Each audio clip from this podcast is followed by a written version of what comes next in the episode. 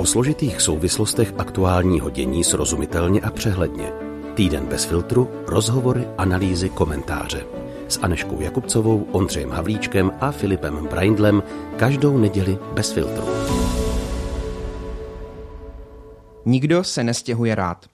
Dopředu připravit všechny osobní věci, rozložit nábytek a knihovny přeskládat do přepravek, pár dní nebo i týdnů žít v krabicích.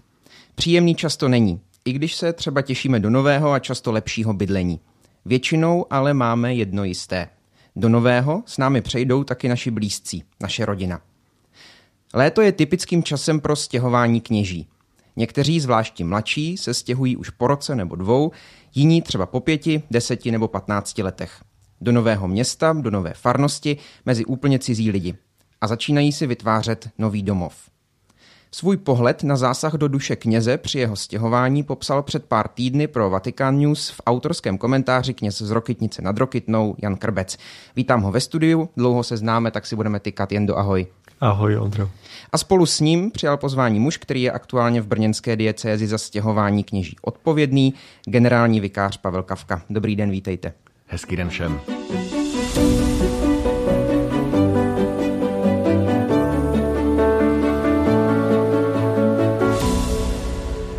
Panové, má kněz domov? Záleží, jak si domov nadefinujeme.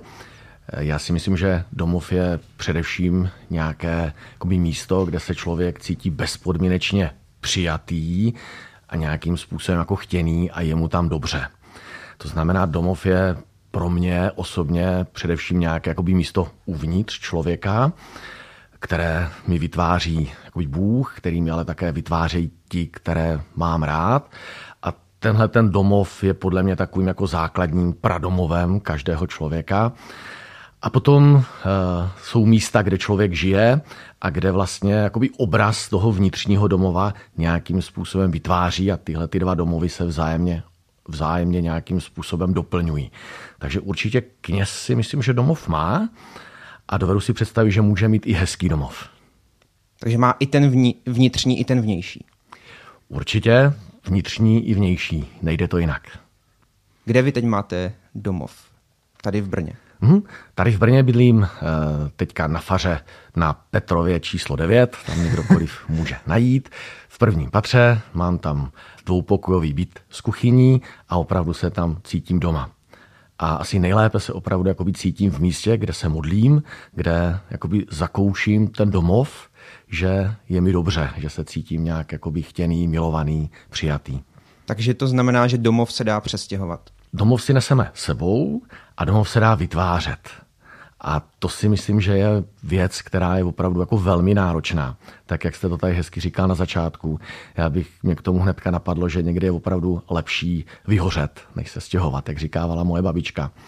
A myslím si, že to opravdu jako dokládají i různé výzkumy, které se dělají ohledně stresových faktorů, nejenom kněží, ale vůbec obecně jako lidí, kdy existuje taková jakoby pomyslná tisícibodová stupnice, kdy nejvíc bodů, eh, které získává jakoby eh, ta stresová, největší stresová událost je smrt blízké osoby. Na druhém místě, někde s, s takovými pomyslnými 800 body, je právě stěhování a na třetím místě je změna práce. A když si to promítnu do toho kněžského života, tak vlastně se nám ta, to stěhování a často i ta změna práce vlastně spojí v jedno. To znamená, ta stresová zátěž při tom vytváření toho domova, nebo ten útok těch stresorů na ten domov, je při tom stěhování toho kněze opravdu obrovská. Jen do kolikrát ty už si zažil druhou nejvíc stresovou situaci v životě? No já jsem vlastně na teď na místě, eh, nebo ještě jinak, eh, já jsem nikdy nebyl déle jak tři roky.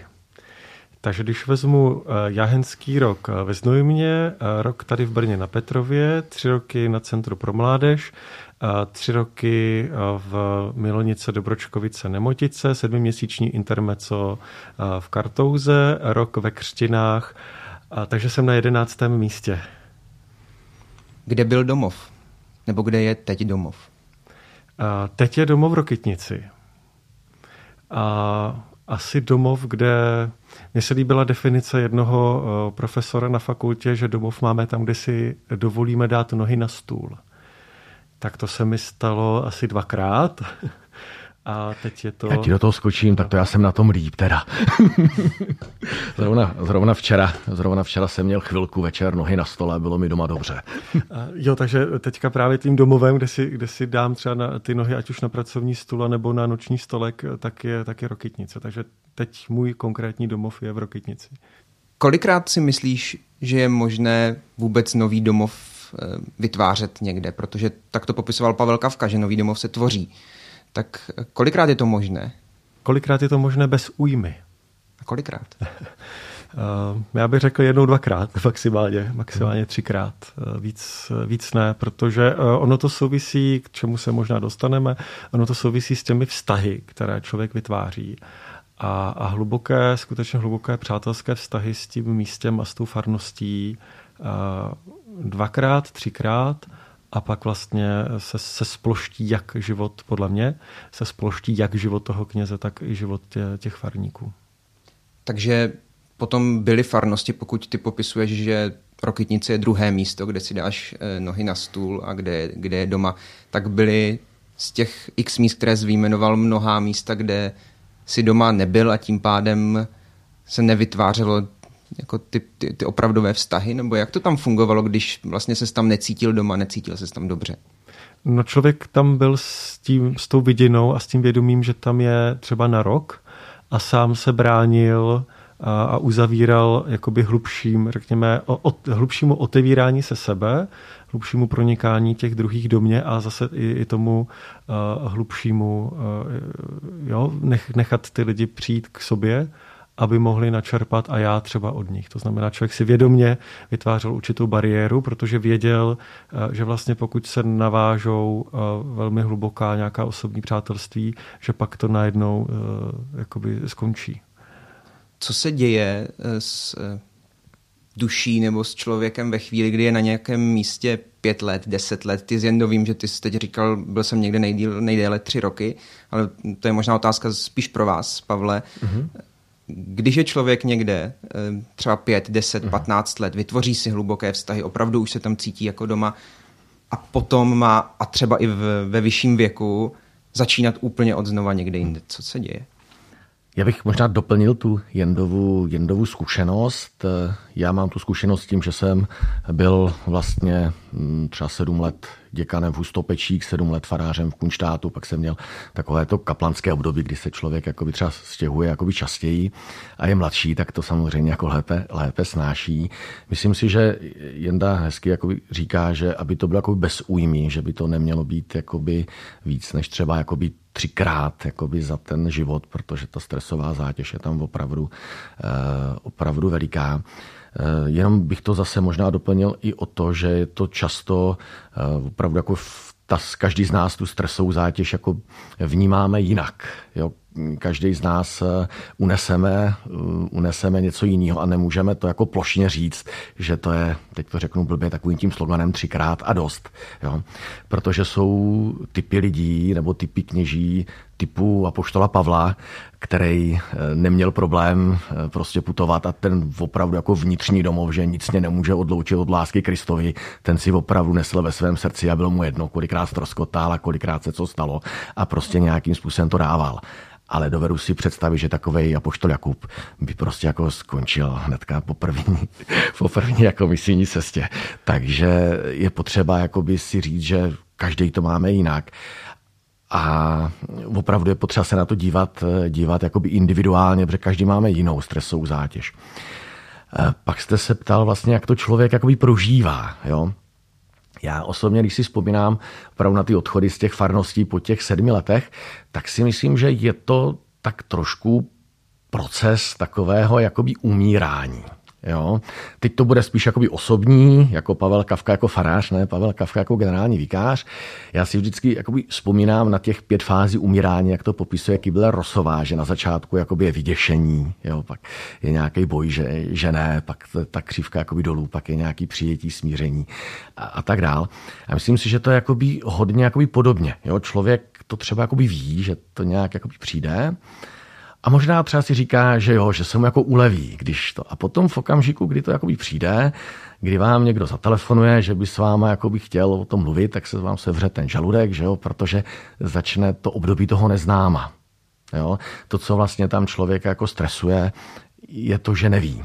Jo, že tam opravdu jakoby před tím novým dobrodružstvím jako opravdu jakoby člověk jakoby neví a potom vlastně tuhle tu informaci nějakým způsobem jakoby zpracovává. Jo? Takže to si myslím, že se s tím člověkem jakoby děje.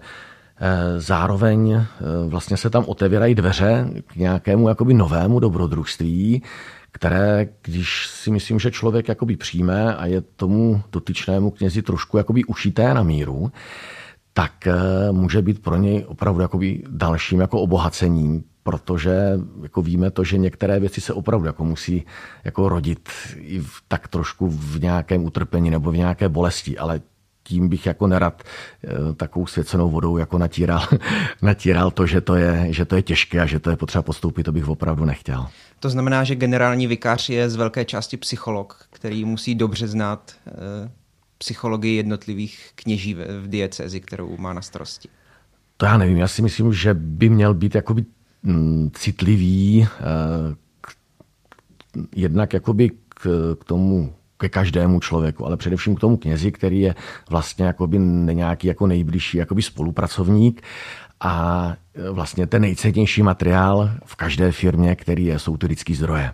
Jo? Navíc já ty zdroje ničím jako nenahradím, Jo, já je nenakoupím. Nedávno jsem se díval na nějaký starý díl profesionálu právě s těma nohama na stole, jak ten Kauri tam hezky jakoby říkal, jakoby moji muži jsou k nezaplacení. Jo, já jsem říkal, jo, prostě ti faráři e, jsou nějakým způsobem, jakoby já je nenakoupím jako na tom trhu, čili e, i v, jakoby v zájmu e, té diecéze nebo i v mém zájmu je prostě si ten lidský potenciál nějakým způsobem jako opatrovávat nebo o něj nějak jako pečovat.